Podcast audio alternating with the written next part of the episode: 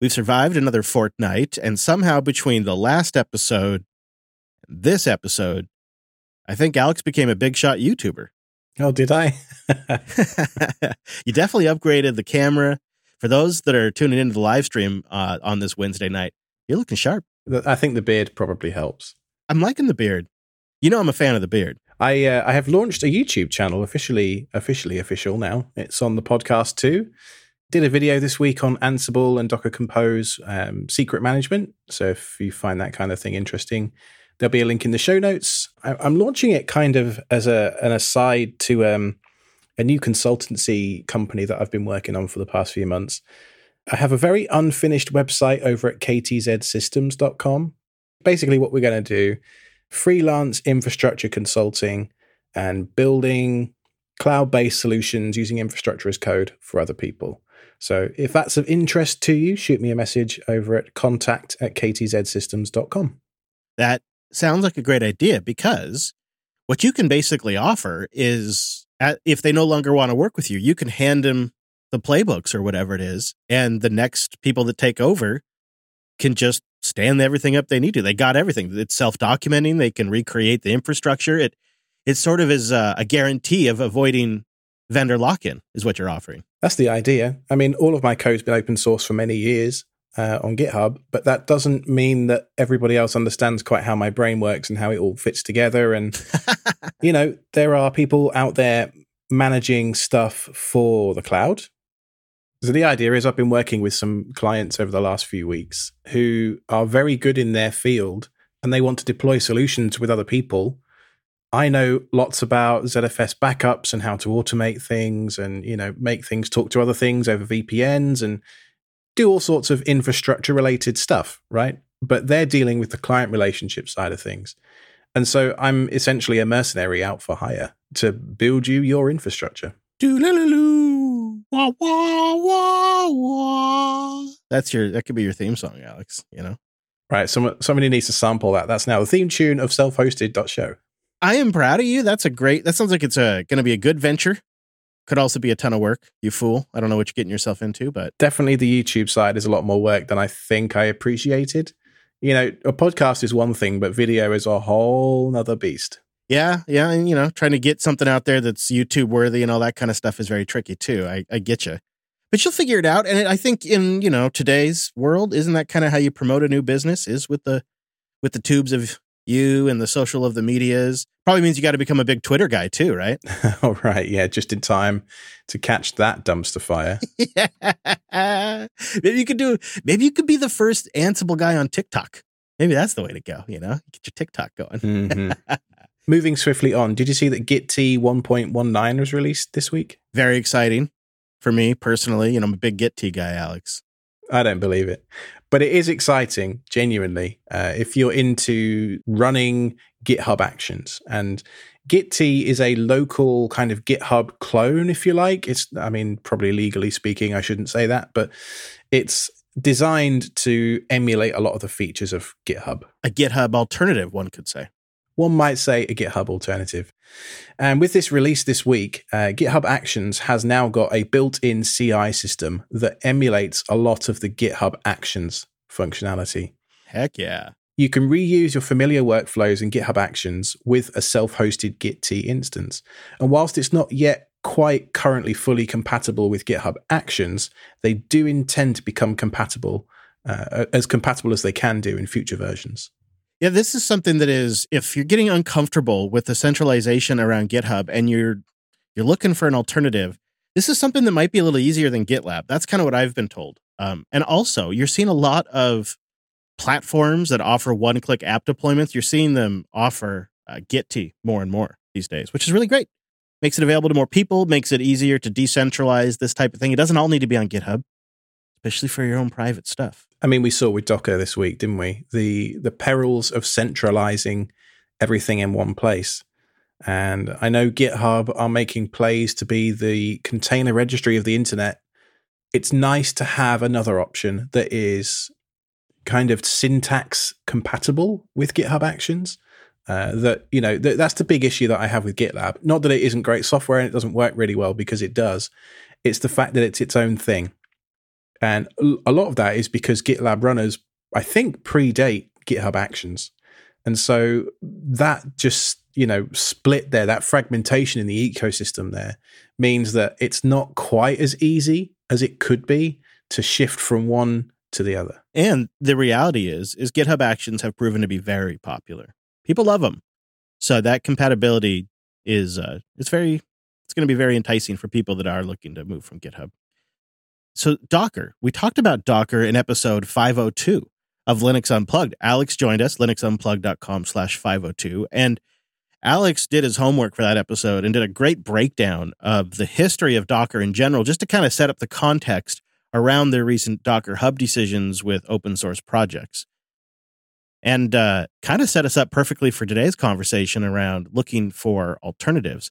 So I know it's kind of asking for people to do some homework, but uh, after you listen to this episode, you can get some background context by listening to episode 502 of Linux Unplugged. And plus, you get more Alex. What's not to like, hey? Now, all this Docker hoopla got me talking to a longtime friend, Alex Ellis, who wrote a blog post about the fact that Docker was deleting all open source images from Docker Hub, potentially without warning in as little time as 30 days. It really was quite a shocking announcement from Docker. So make sure if you haven't listened to Linux Unplugged, you at least have a quick look through the blog post that's linked in the show notes so you know that we're, what we're talking about it was really just to me mind boggling that Docker scored such an own goal on this one. It highlighted such a huge risk for organizations. And you know, you, you think to yourself, oh well if if the Docker image goes away, I can just rebuild. I can clone the Git repo and rebuild the image from the source code that's in the Git repo. Except the way in which containers work, particularly the, the Docker format, you have a from tag at the beginning of your Docker file, which is usually referencing another image somewhere else. It could be uh, an Nginx specific image, it could be Ubuntu, it could be Fedora, you know, lots and lots of different options for upstream images that you could be referencing. And what if they go away? Well, then suddenly your code locally is relying on an upstream dependency that's no longer there. Huge risk. And like I said, uh, it got me chatting to an old friend, Alex Ellis, and uh, he and I recorded a short interview for the show. So here we go. So, welcome to the show, Alex Ellis, who is the founder of OpenFaaS. I, I met you, I think, a, a while ago, Alex, at uh, a, some kind of a Docker event in Trafalgar Square in London a long time ago. How are you doing? Doing well, thank you. Yeah, I remember. I think it was a doc, one of the Docker birthdays, and it was uh, in a, a trendy startup office somewhere come down on the train for the day just for that. And um, yeah, they had a cake and demos, and people were starting to play with this new tool called playwithdocker.com. And uh, I, about that time, I was working on this idea of OpenFaaS, of being able to run functions on, at the time, Docker Swarm. It's very interesting. I think you and I also share a few hobbies. I, I noticed that you have some woodworking, coffee related products in your in your online store. Yeah, that's right. I really love um, hand tool woodworking. So if there's someone listening and they, sort of love their table saw, it's not that kind of woodworking. It's um, I follow Paul Sellers, a British woodworker. He's a, a master master craftsman in my eyes, but he calls himself an amateur because he approaches it as a normal person and he makes all of his articles and content something that anybody in the world could start with without any power tools. Absolutely. I mean, I, am more of a, a, friend of the hot dog table saw because I value my fingers, but uh, you know, that's how it goes sometimes. If anyone doesn't know what, what that is, it's the the table saw that if it feels your finger, any electric pulse from your body just completely basically blows itself up. I think it costs two hundred dollars to buy a new unit for it. Yeah, yeah. Well, I prefer that than a, a trip to the hospital. But um, exactly. So you came across my radar again this week with the uh, the Docker hoopla last week. We covered that pretty thoroughly on Linux Unplugged on Sunday. Uh, so go check that out. linuxunplugged.com slash 502 for a full breakdown there. But you and I were talking in the back end, and you've been up to some really interesting stuff, uh, you know, outside of the OpenFaaS ecosystem, even looking at improving GitHub Actions and runners. Tell me a little bit about this Firecracker stuff. The main thing that I've been doing since 2019 is building a sustainable commercial business around OpenFaaS, and that involves commercial add-ons. It involves hiring people and paying paying full time salaries and, and giving support to companies that you know value having support and a response, somebody to talk to about things that go wrong. But I'm still incredibly curious. And that's something that I've always had is this curiosity of so here's a technology that that I gel with. How can I apply it? And one of the things I created just as a spare time project was something called faasd, and this used very low level container tools like Containerd with no Kubernetes at all, no clustering, and it brought the OpenFaaS experience to a VM. And it was incredibly hard. I gave up after 18 months, and then I, I came back about six months later and had another shot at it. And eventually I figured out how to make all these low level components work together. And it was it's kind of useful that I had that knowledge.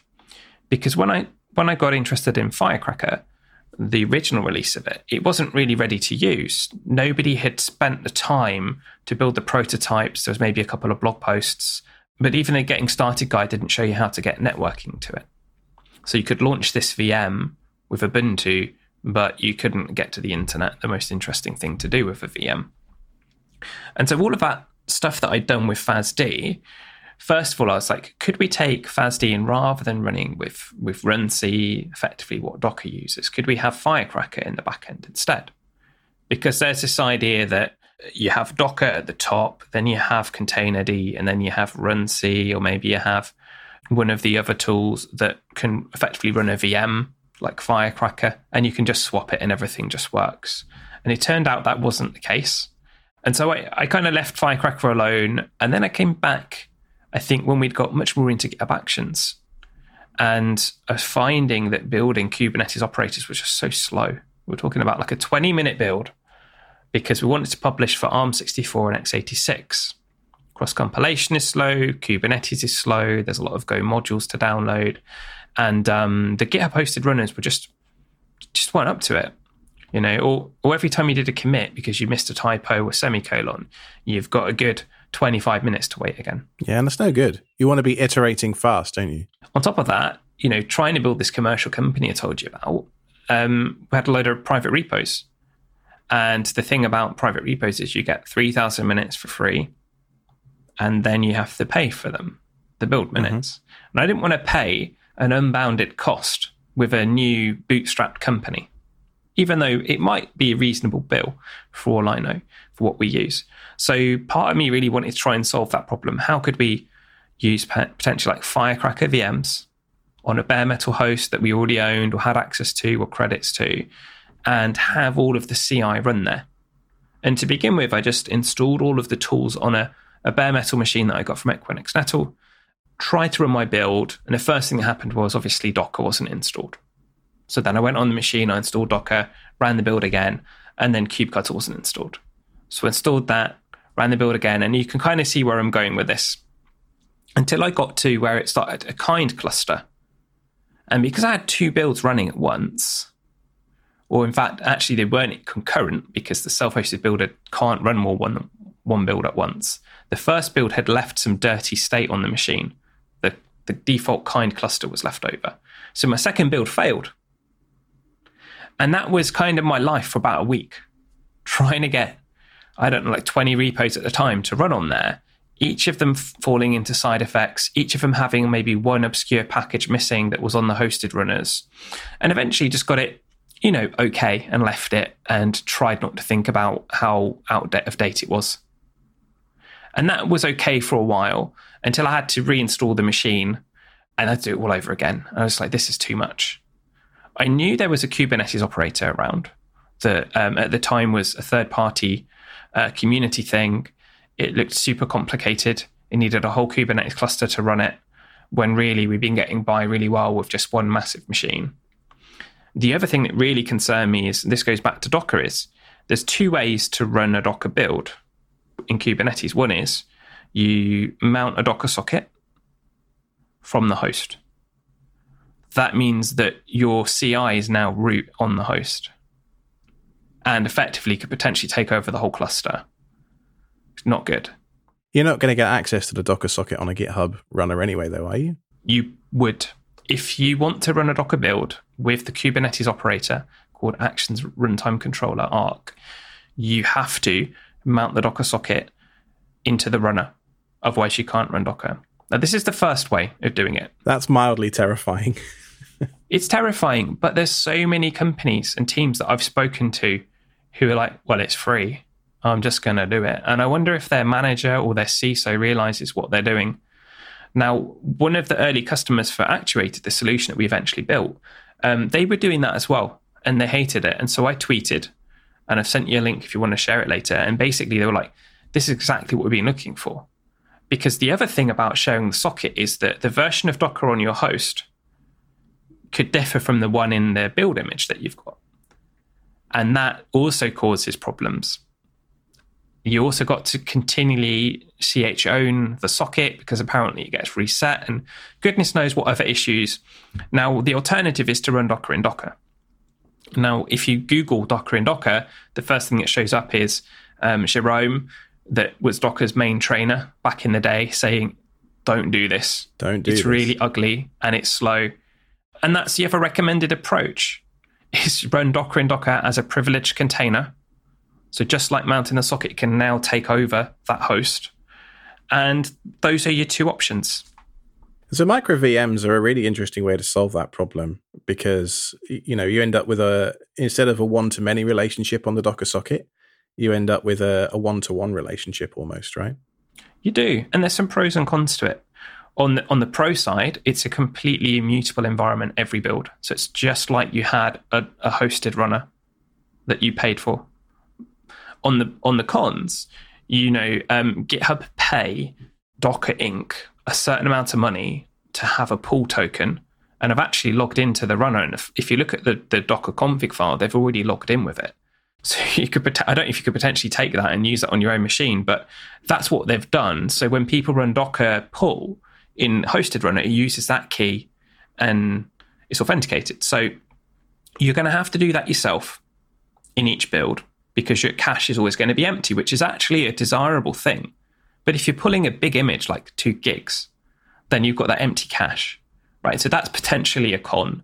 And so we wrote up some instructions, wrote a GitHub action that configures a, uh, a cache on the server where all the micro VMs are. And then you actually get, get a faster pull than if you're on a hosted runner because it's literally over the loopback. So I'm going to put a link to all this stuff in the show notes for those that are interested in following Alex's uh, actuated.dev company and its its uh, journey over the next few months. Where can folks go to get started with it today? Are you still in pilot or or what? So the idea with Actuated is that this isn't something for personal repos. It's not something for a one man band. It's really for a team of about five up to maybe 50 plus employees, either multiple teams or, or company. Now, with OpenFaaS, we tend to hear from developers. With Actuated, we tend to hear from SREs, lead dev- lead developers, or, or DevOps leads, maybe even sysadmins within a company. And so that's kind of interesting because they tend to have money to solve problems. One company, UK based, that I spoke to a couple of days ago told me they started out on cloud build. The cost now is £5,000 per month. And previously, it was five times less six months ago. So if they're on that trajectory, they're going to be spending a heck of a lot of money in 12 months from now. Well, we could probably half that bill through a combination of bare metal with decent prices and a flat rate, rate pricing plan through Actuated. So this isn't open source. We're trying to build a business. We've got salaries to pay. We want to be profitable. And so at the moment, the pilot is fully functional. We've got teams running VMs. We've had 18,000 VMs launched already in a few months. And we're just looking for people that want to solve that problem, that know that this Docker in Docker solution is not scalable, that are happy to find some servers in their cloud or bare metal installer agent. And that's pretty much all they have to do. At that point, we, through our control plane, send jobs to them. Very good. Thanks for joining us, Alex. And I wish you the best of luck with this company moving forward. Make sure you go and check out his stuff over at openfaas.com. There's all sorts of stuff on his Twitter. You're quite the prolific contributor to this to this space, I think. Yeah, thanks. And there's a there's a bunch of open source projects as well, like k3sup, a really easy installer for K3S and arkade, a, a great way to install just CLI tools in CI. I forgot that was you. You've done all sorts of stuff. Thanks for joining, Alex. It was a pleasure to have you on. Yeah, likewise. Thanks, Alex. That was great, Alex. Thanks to the other. It was that two Alexes? That was. it, it's always a super fun time when Alex is talking to Alex. It's always Mhm. a good time. Yeah, he's definitely off on some adventures. So big thanks to Alex Ellis for coming on the show. Really appreciate it. And uh, I wish you the best of luck with Actuate.dev. So this week it's Docker Hub, right? Who knows what it's going to be next week, next month, next year? Is it time to do a Jellyfin challenge, but with Podman? Hmm. You know, I've thought about this. I've experimented a little bit with switching over to Podman. It's not 100% for me, but it is pretty dang close, especially now that they have Docker Compose support. This is the first time I've used Podman properly in, dare I say, as a Red Hat employee, a year or two. It's been a long time, genuinely, because the Docker Compose support was, um, it just wasn't there. Uh, you know, they, they had there was a dedicated application called Podman Compose, and it said it was a drop-in replacement, but in reality, it meant I had to change more than I was comfortable with. So I just went back to Docker Compose and Docker. But this time, with the Docker Hub news, I thought let's give rootless Podman containers a try. Yeah.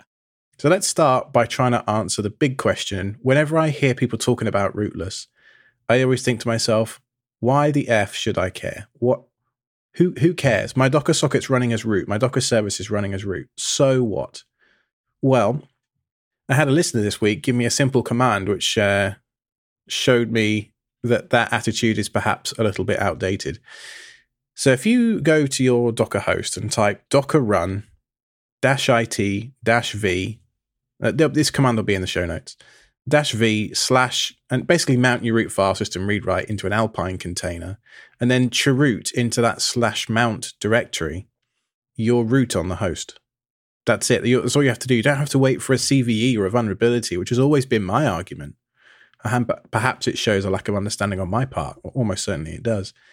But uh, I was actually taken aback a little bit by just quite what that meant. And so that really had me thinking, hmm, these rootless containers, I, I should be taking these a bit more seriously. yeah. Yeah. And, you know, we had a really fun episode of Linux Unplugged years ago where we kind of demonstrated the risk of Docker as root, where we opened up the machine to the world and let the live audience SSH into the machine. And, uh, yeah, it basically took a few minutes before Neil had root access to the whole system. it's just oh god, you know. And the nice thing about Podman too is Podman feels not only like it was built with like it's like very common in the community to run it rootless. So like there's a lot more community momentum around that, but it feels a little lower level to the system. It doesn't feel quite as much as like an abstraction as Docker does to me when I use it. So there's that aspect of it too.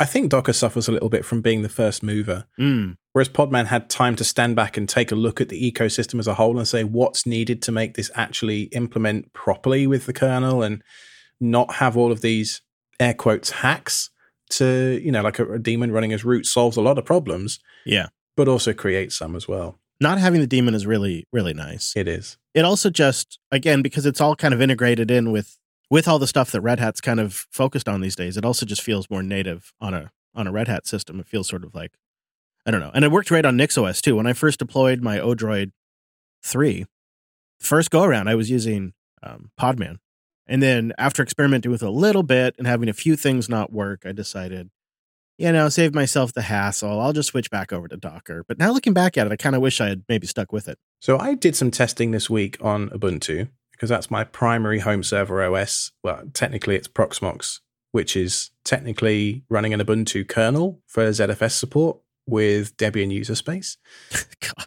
I know, right? But such that, a hodgepodge. It is what it is. Okay. Mm-hmm. Uh, yeah. And so in the package repos, I thought, cool, Podman's in there. I'll just do a you know apt install Podman.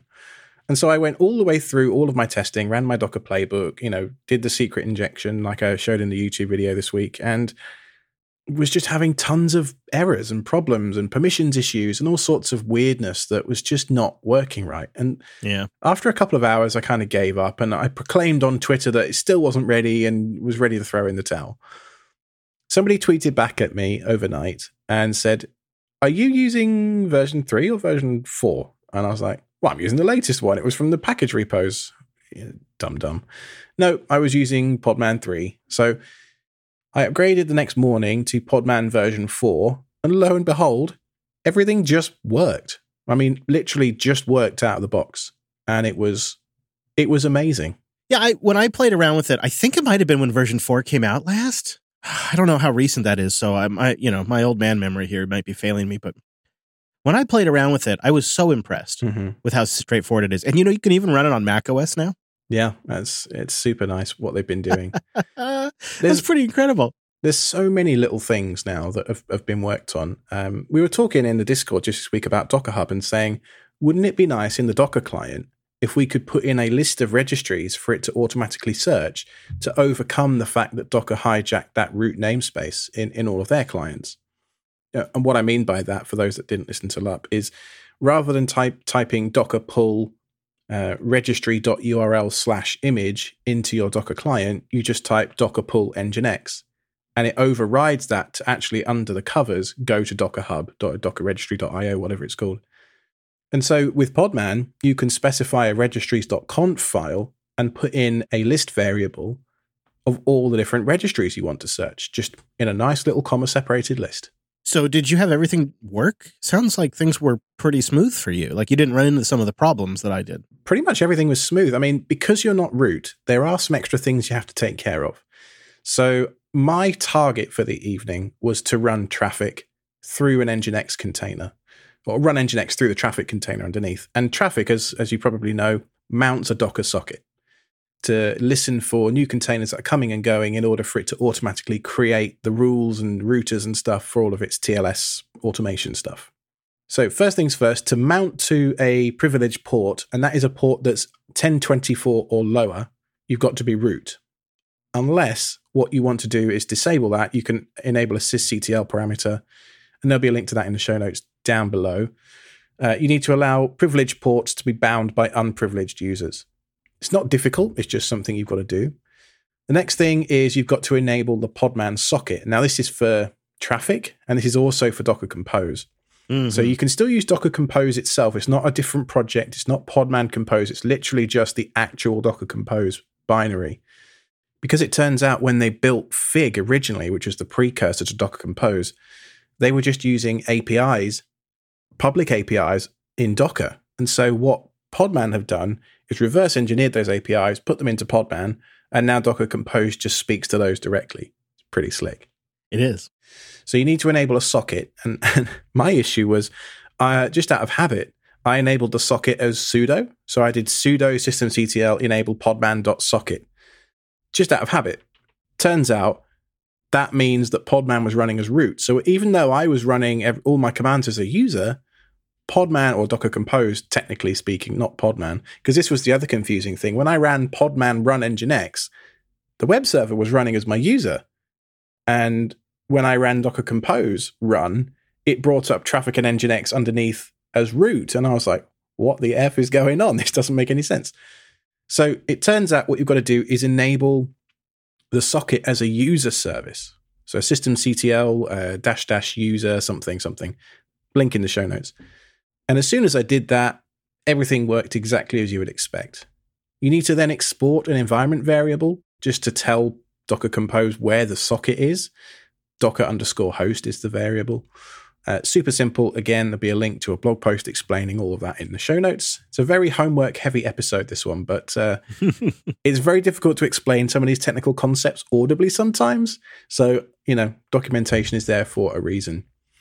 And then the final thing that you've got to enable is because system processes or system services terminate when that user session terminates by design, you've got to enable something called lingering, and that is for uh, on a per user scope.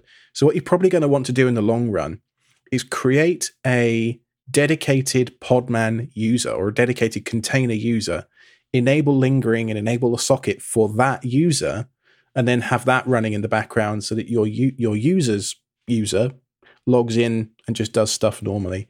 And then you can use SU to change to that other user if you need to. Yeah. That's a good idea in general. I think that's a good practice people should get comfortable with anyways, even if they weren't doing this setup. Even run, you know, even have a user for your Docker containers. Because if you think about it from a file permission standpoint, you're going to have some containers that might need to get access to the same files. And it can get complicated if they're running as different users and whatnot. So yeah, a dedicated user, something that like named Podman or like the container user, or name it something completely ridiculous. I don't care what you name it. I'm not your dad, but that definitely is a good idea. It's a good tip. Now, the only containers that I ran into any issues with, unfortunately for me, were the LinuxServer.io containers. And this is because those containers have an init system in them. And that has a bunch of baggage with it that means that you can't necessarily just run as a specific user. It's trying to do like, uh, uh, how do you say this word? CH owns? Ch owns? Chones? Is that a word? Is It is now. Trying to chown files or chown. It is a word now. Mhm. Uh, so when those Linux server containers start up, it's trying to chown a file, right, or an entire directory structure based on the PUID and PGID files that you set, or environment variables that you set into the container. And that doesn't play terribly nice with rootless podman because if your container runs with the root user, so that this is the process inside the container is running as root, then it runs as the container on the host which is actually kind of desirable. It's not like you're root on the host, you're just root within the realm of that container. It then maps to your container user on the host. So, you know, ID 1000 or whatever it would be. Except if I try and specify my user ID 1000, say, into an LSIO container, it doesn't translate and it maps to a sub UID. And there'll be a link explaining all this in the show notes down below. And it means I can't actually edit any of the files on the file system as the user that I'm running the containers as, but they will work just fine in the containers themselves. And so I thought to myself, well, why don't I try and run those containers, the Linux server containers, as root? Set PUID equals zero. Jobs are good, right? Well, it turns out that certain apps like web servers throw a little hissy fit if you try and run them as Yeah. root. And they say, no, no, no, you shouldn't do that. It's really bad practice. Essentially, what it means, long story short, is that the way in which the Linux server containers specifically and any container like them is are, are architected isn't really compatible with rootless podman at this time. See, and of course, I use quite a few. Uh, I think the Linux server containers are great, especially for the multimedia stack stuff. So, you know, Right? go figure. I got a couple of those.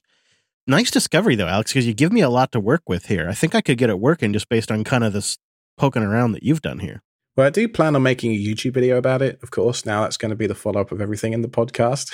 Right. There'll be a podcast and a YouTube and a blog post and a tweet and a toot. It's going to be a bit much, Oh. but uh, I'm having a hard time keeping track of it all. yeah, me too. We'll see how it goes anyway. But I mean, hopefully we can work out some kind of an add-in script or a workaround specifically for the Linux server containers because I don't think I'm going to be the only person that asked them about it. When I spoke to some of the dev team about it this week, uh, their response was, well, at the moment, and certainly historically, we've targeted home server users that aren't using rootless podman and aren't worried about that kind of thing. We've we've just kind of standardized on Docker as the target. Uh, so we'll see we'll see where it goes, and hopefully we can figure out a solution. Yeah, I, I I really like those images. I'd like you said, I'd love to keep using them in Podman. I think they'd be surprised. They'd probably have more interest than they realize because um, I have never voiced an opinion. I've been a user of their containers for years, and I absolutely would pull down the Podman stuff. Well, it would make it more compatible with Kubernetes and, and stuff, not just Podman as well. So it's it's definitely worth investigating. I'd love to get some boosts or some emails from some listeners out there that have made this Podman journey. You know, there's some people listening like, "Yep, all in over here." So let us know how it's been going. Yeah. Now, the week that we're recording, there was a big Nextcloud announcement. They announced Nextcloud Hub 4, and they say it pioneers ethical AI integration into their collaboration suite. And so the way it works in Nextcloud is you can install the Nextcloud server, and then you can go into the list of apps. It's kind of like an app store. It's an app store, I guess, which is built in.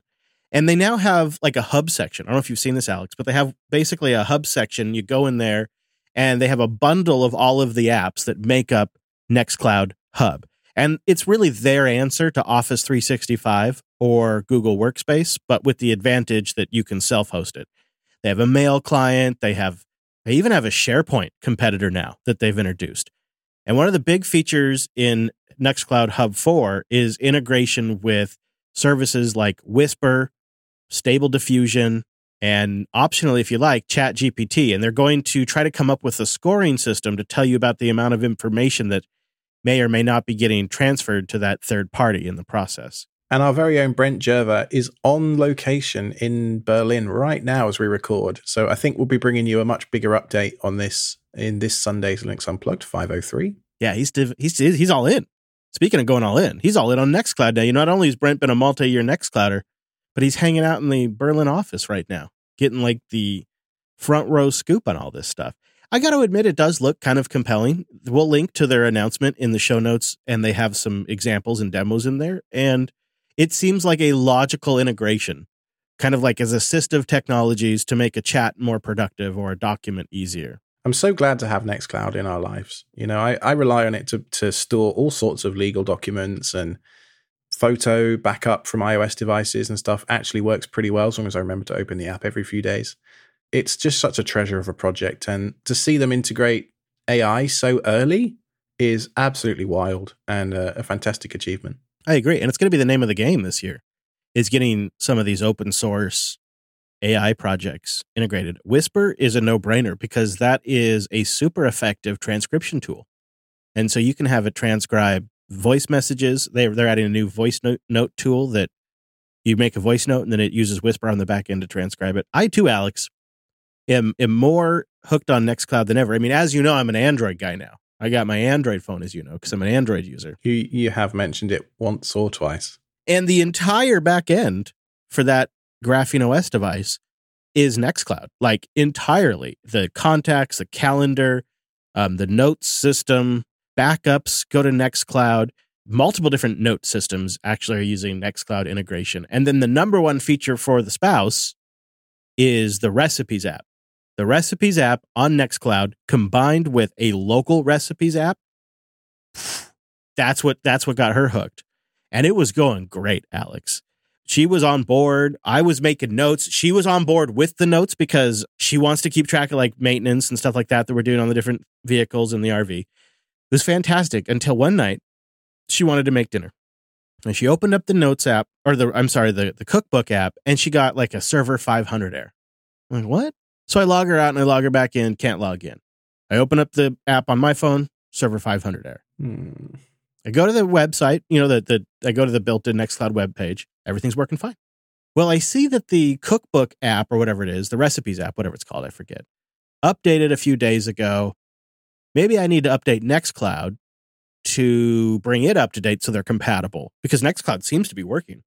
So I hit the old upgrade button because there was an upgrade available. This is before Hub 4 and um, starts doing the upgrade process, does the download, does the extract, and right as it's going through its process, it stops, generates a red error message about a database error, and then just puts the whole system in maintenance mode, throws its hands up, says it's no longer continuing, and I have a completely dysfunctional Nextcloud. Can't can't use it, can't log into it.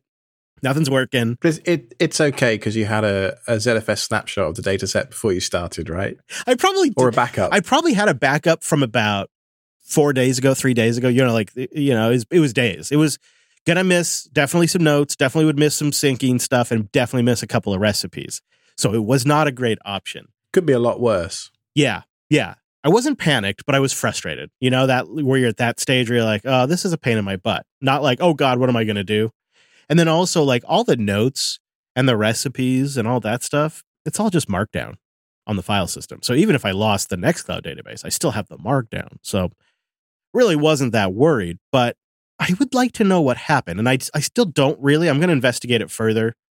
It could be a power outage because we had our, you know, Jupes is basically a moving UPS, but we had a we had an inverter issue. Actually, we had a surge protector issue. Our surge protector died in the line of duty but it caused the power to go out for a little bit. And so the server went down and then came back up and then went down again pretty hard. That could have caused it, but it was running for several days after that incident. Nextcloud seemed to be working. In fact, everything seemed to be working except for the recipes app. So it could have been that something broke in this in the SQLite database during the upgrade. I found an issue on the Nextcloud GitHub. I found several issues where there is essentially something that Nextcloud was inserting into the database that SQLite doesn't support in one of their updates. So it could have been that. And they had to issue a follow up update to solve a problem that was affecting users of SQLite databases. And Nextcloud in the admin interface makes it clear that you shouldn't use SQLite. I was using SQLite because I'm one user with, you know, it's like one, we have 1.5 users on this Nextcloud. So I thought to myself, well, SQLite can handle that. But what I didn't appreciate is the Nextcloud project isn't building with SQLite in mind. They're building with more common, more robust databases in mind. And if you're going to use Nextcloud in production, you really should move off SQLite because it seems like it, may have been broken by upstream. Like they just put, they added, it was basically a regression that they had to take out. And I got caught right in the middle when that was floating out there in the updates. That could be what happened too. I'll admit, when you messaged me, I, I raced to my source code to go and check what I'm doing. yeah. Thankfully, I a few years. I mean, I've been running my Nextcloud. This instance I install in London, so it must be five or six years old now or something. And uh, I use MariaDB, MySQL underneath, and it's been, you know, I hate the phrase, but it's been solid as a rock. All right, that's good to know.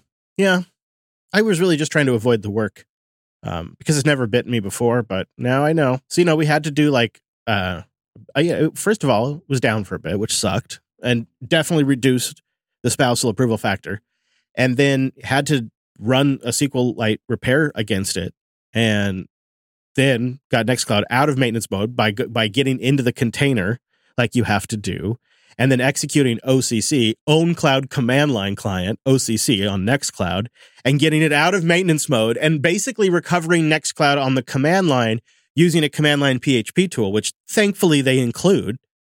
I'm very thankful and it gives me a little peace of mind because you can do quite a bit with that command with that OCC command line tool. But you do have to drop down to the command line in the container that you're running Nextcloud in and uh, start that process back up so then you can go to the web and finish the upgrade. okay. And yes, I am running a Docker version where you update it via the web app. It's that's actually how it works. You up, you update the container and you actually update via the web app as well. But uh, it's back up, it's running, and so far it's been solid. It was a little shaky there for a moment, and it made me appreciate just how dependent I've become on Nextcloud. Um, I'm really, really thankful because what it's done is it's given me a base to build all kinds of stuff phone tracking, notes, my favorite map locations. I have a I have an app that just simply I'm wherever I'm at, it just saves that location in a database on Nextcloud. And then I can pull all of them up as a list and I can export them out as common mapping formats. It's so just like little stuff like that. I've built infrastructure that I used to have to use Google or Apple for. It's great. So you've got a piece of proper infrastructure now to look after. You, yeah. What are you going to change? Are you going to migrate to MySQL or just yeah hope yeah. it doesn't happen again? Or no, I got to move databases and then I'm going to make sure that the snapshot actually goes off site too, because I realize that's the other thing is I have backups, but I don't know if the snapshots are going off site. I have backups of all the data, but I don't know about the database. I'm a huge fan of having each application have its own ZFS dataset, and then I use Jim Salter's Sanoid tool to automate the snapshots there. But you could just as easily do it with any other you know, rsync or rsnapshot tool as well if you want to just do the files. Auto Restic's another one you could do. And then you could back it up to an S3 object store, because I know you're a big fan of S3 uh, related storage. So we'll put a link in the show notes for anybody that's looking to migrate from SQLite to MySQL. I, have a feeling there's going to be a lot of the audience members do what I did and look at their Nextcloud deployment and realize, oh, um, yeah, that's right. I did push that technical debt down the road a little bit, and mm-hmm. perhaps I should take care of it. So yeah, learn from Chris. Not only is it sort of underperforming using SQLite, right? You're going to get better performance if you move to a more robust database, and that's nice. But what I have learned, and I'm sure they didn't, they won't do it again for a long time. But what I've learned is upstream development on Nextcloud isn't catching and testing and building everything with SQLite in mind. And that's what I think bit me this time. Could be the power outage thing, so I have to make that caveat. But having read the issues on their GitHub, there's multiple instances of people having a very similar error, maybe a slight difference, but very similar. And it was all solved by a patch that they issued. Belkin announced this week they've taken a big step back from Matter. Did you see this? Yeah, this is, I think, what you and myself too were kind of concerned and this is the the key thing about everybody using the same protocol and the same standards is they said you know we're going to pull back until we can quote find a way to differentiate. And i think that's the big issue that always drove these vendors to building their own proprietary home protocols. That's why we've been in this really since the 90s people coming up with proprietary home automation protocols and communication standards because they want to differentiate But the the thing about Matter is it was supposed to address the fact that okay, you had 25 plus years to try to get it right and you haven't. So now we're all going to work together and we're going to innovate in a different layer, not at the communications layer. And I can get behind that, but it seems Belkin, aka Wemo, doesn't like it. Which what are they going to do? Stick to Wi-Fi and use their own proprietary apps and stuff? That's just going to feel like old crappy technology. Yeah, I think all it does is it endangers my uh, my likelihood of buying another Belkin device moving forward, which was the likelihood was pretty low anyway. So I'm not their target market. I just hope that other manufacturers don't follow suit. All right, we got some boosts into the show, and to keep runtime down, we're going to do the top three boosts this week. But thank you everybody who supports the show. As the network navigates 2023, support for the productions from our members and the boosters, I think, are going to matter more than ever. And the hotel guy is our top booster this week. Get ready 132,222 sats. It's one of your countrymen. He says, Hi from the UK, longtime listener, first time booster. Here's my origin story. I started to, listening to Alex after he was on the Home Assistant podcast. Hey, another one. Jeez, I should go back on that podcast. Yeah, let's give him a plug, the Home Assistant podcast. Since then, I subscribe to everything along with Joe's family of shows, and I'm a Jupiter Party member too. Uh, I thought my first boost should be into the show that hooked me to the network and was going to do this for episode 100, but who has the patience? Keep up the great work. JB Team, incredible content, production, and community. We'll, we'll always accept another boost for episode 100, you know? That's true. That's true. Thank you for being our baller. I am Jarut comes in this week with 65,152 sats. Uh, he echoes something that several boosters and uh, commenters and emailers and matrix people were talking about this week. People loved your diagrams and your schemas. They said, well done. Um, they want to know about a dual carrier OPNsense box to follow. Hmm. So yeah, did, so did you stick? Did you keep that extra network connection you were trialing from T-Mobile? Yeah, I'm going to keep it just for the next few months, I think, and uh, it, it's working fine on the the VLAN that I talked about. Another question that we had was, what software did I use for the diagram? And I used Draw.io for that. Poverty Panda did the initial run, and then I just modified it from there. I actually used to use Keynote on the Mac for a lot of diagrams before, believe it or not, because a lot of the tools for moving images around and connecting lines and stuff on, on the Mac at least, it's really nice. But Draw.io is, you know, browser based. That's a nice upgrade. And you can use it on other systems. well, there is that, yeah.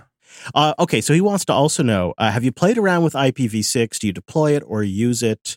He thinks maybe us geeks should be pushing it eventually so we can a- end the dreaded carrier grade NAT tyranny. No, I hate it. Go away. Leave me with my IPv4 addresses that I can at least remember. And to be honest, do we really want every device in the world to be publicly routable on the internet? I don't know about that. You know, Alex, when I was a kid, just entering high school, all of the schools here in America that had internet were given ginormous IP4 blocks, like ginormous. And so no one even, no one even thought about it. When we first started getting TCP/IP, we just put pub, we just gave every computer in the district and printer that was on IP an IP4 address, a public IP4 address. They were all 169.204. And then we had a huge range after that from basically like I think from like I think we had 169.204.110 and then we had 169.204 to like 120 or something. I mean, we had a ginormous ginormous range. I mean, IPv4 blocks nowadays are a tradable commodity. That's insane. Yeah, it was really something. I mean, our student computers, student computers had routable IP4 addresses. Now, most of the network's important vital resources were actually on IPX at the time, which wasn't routable. So, like the the NetWare servers were fine, but the Windows boxes got trashed. Maybe I'm just ignorant, but every time I've tried to do anything with IPv6 seriously, it's just been a hot mess. I'd say it's probably useful in a data center where you are going to bump up against the limits of, you know, local subnet number of devices. But at home, certainly I'm fine with the model that we have now. Maybe this makes me a Luddite. I don't care. It works well for me and my brain. I have a firewall. I have a bunch of IP addresses behind it. I understand it. NAT is good. I think that's it. I agree because it's like I like I like IP4 on the LAN.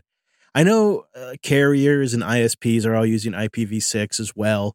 So a lot of your traffic does end up going over IPv6 for short periods of time. Um, but for me, I do prefer IPv4 be, behind. I, I, guess I wouldn't care if my public firewall uh, port was IPv6. Uh, I don't really care. Yeah, it's behind the true. LAN is where I care. Yeah.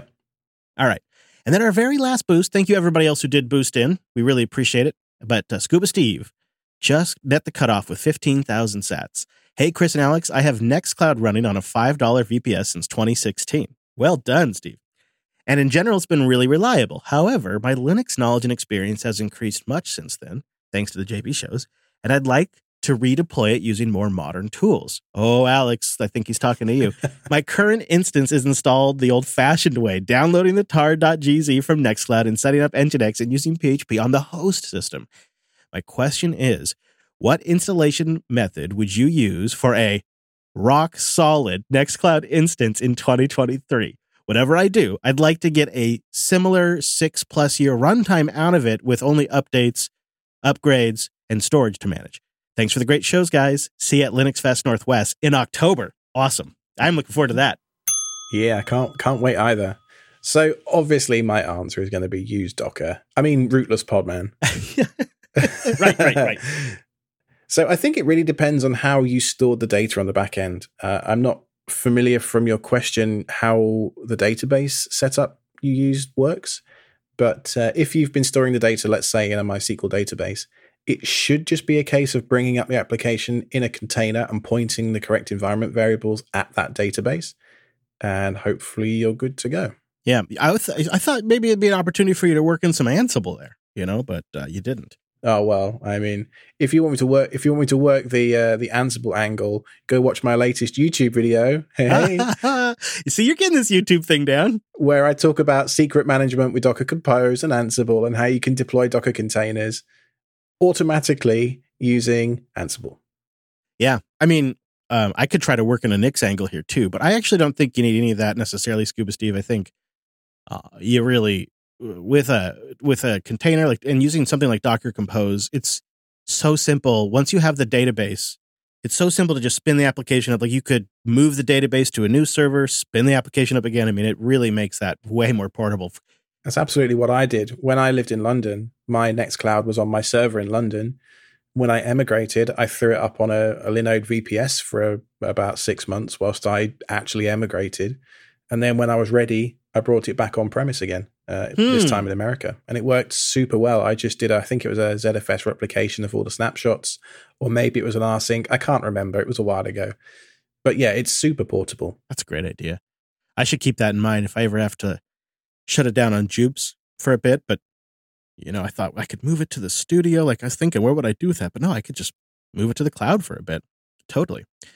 Thank you, everybody who boosted in. Uh, you can get a new podcast app if you want to check out the new podcasting 2.0 features that we're working on behind the scenes. Or if you want to keep your dang podcast app and you just want to send us a message, go get Alby. GetAlby.com. That's a web based uh, booster. And then you go to podcastindex.org, look up self hosted. We'll put a link in the notes. And you can just boost right there from the web page. And then you don't have to change your podcast app and you can still get your message on the show while supporting us. And don't forget, Linux Fest Northwest is back this October. You can go to linuxfestnorthwest.org to get all the information. Call for papers is open. So if you're looking to do your first open source talk, we'd love to hear from you. Yeah, I think it'd be great to see a good selection of self hosted topics at Linux Fest. So, you know, people could go to Linux Fest and learn a lot about self hosting. That was one of the very first talks you gave at a Linux Fest, and I really enjoyed yours. Yeah, and look what happened. I mean, we need a lot more. We need everybody doing it. So go check it out, linuxfestnorthwest.org. And then just a general reminder, it's a little late by the time this episode comes out, but we do have meetups, just sometimes rather impromptu. And uh, we put them at meetup.com slash Jupiter Broadcasting. So if you join over there, you'll get notified. Like we just had one in Berlin, but uh, the timing doesn't work out by the time you're hearing this. But if you were a meetup member, you would have known about it already. Self-hosted.show is the place to go to get in touch with us. And you can find me on Twitter at Ironic Badger. Yeah, I'm over there, sure, at ChrisLAS and the show at Self Hosted Show. Thanks for listening, everybody. That was self-hosted.show slash 93. Before the show, Chris had me install Microsoft Edge to look at the uh, chat GPT with Bing. And during the course of this one episode, which has been an hour and a bit to record, Microsoft auto updates already nagging me. I know. It's the worst thing. And they're really insistent. So I got, I had Edge. I installed Edge a while ago because it turns out out of like Firefox and Chrome, Edge handles WebRTC apps the best with the least system resource impact. And so, like when you're on a laptop and you're traveling, you don't want the fans kicking off or something like that. So, inevitably, I wound up on Edge for that job. So, I had it on my system, but I probably installed it a year ago. And then I disabled the Microsoft updater because it's horrible on macOS. So, the other day, I go to use the Bing bot and it says, sorry, you have to be using a current version of Edge, not just Edge, but a current version of Edge. So I click the update button and it tells me I can't update because it can't find Microsoft Updater. So I have to go download Edge completely all over again, which is a package installer, not just like something you drag into the applications folder, but a whole package installer. And you know what they do? They reset up Microsoft Auto Updater and they add both Auto Updater and Edge to the Mac OS Auto login items. So it starts up both of those things when you start up your Mac. You and I are both old enough to remember in the 90s when Microsoft got a huge antitrust judgment against them for bundling Internet Explorer with Windows. This kind of feels to me like Microsoft at its core hasn't changed one bit. It's like when they when there's blood in the water and there's a new product opportunity, all of their old tricks come back. Like they know they got something here where people want to play around with this chatbot, so they are using it to funnel you into Edge. Mm-hmm. They're forcing you to, you know, that bot could run on any browser, no doubt, and no doubt any Chromium based browser.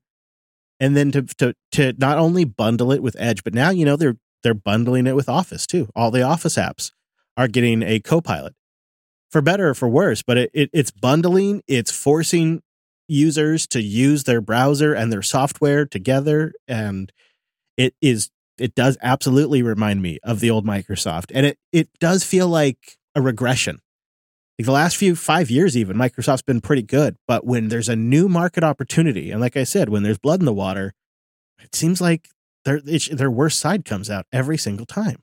But it's okay because we heart open source, or we we, we heart Linux. I think it was right. Yeah, yeah, yeah. Well, I mean, I'm sure they do. All their backend runs on it. Yeah, yeah. They love they love selling Azure systems running Linux. They, you know, I mean, they th- that is true to a degree, but they also love market share and uh, you know, you know what we don't talk about is they're kicking Google's butt right now. They don't want to slow down. But so not only did they beat Google to market with their investment in OpenAI and the access to ChatGPT before before Google got Bard or anything else public, but now they've lapped Google again by shipping this stuff in the Office products before Google's got Workplace all up to date with the bot stuff.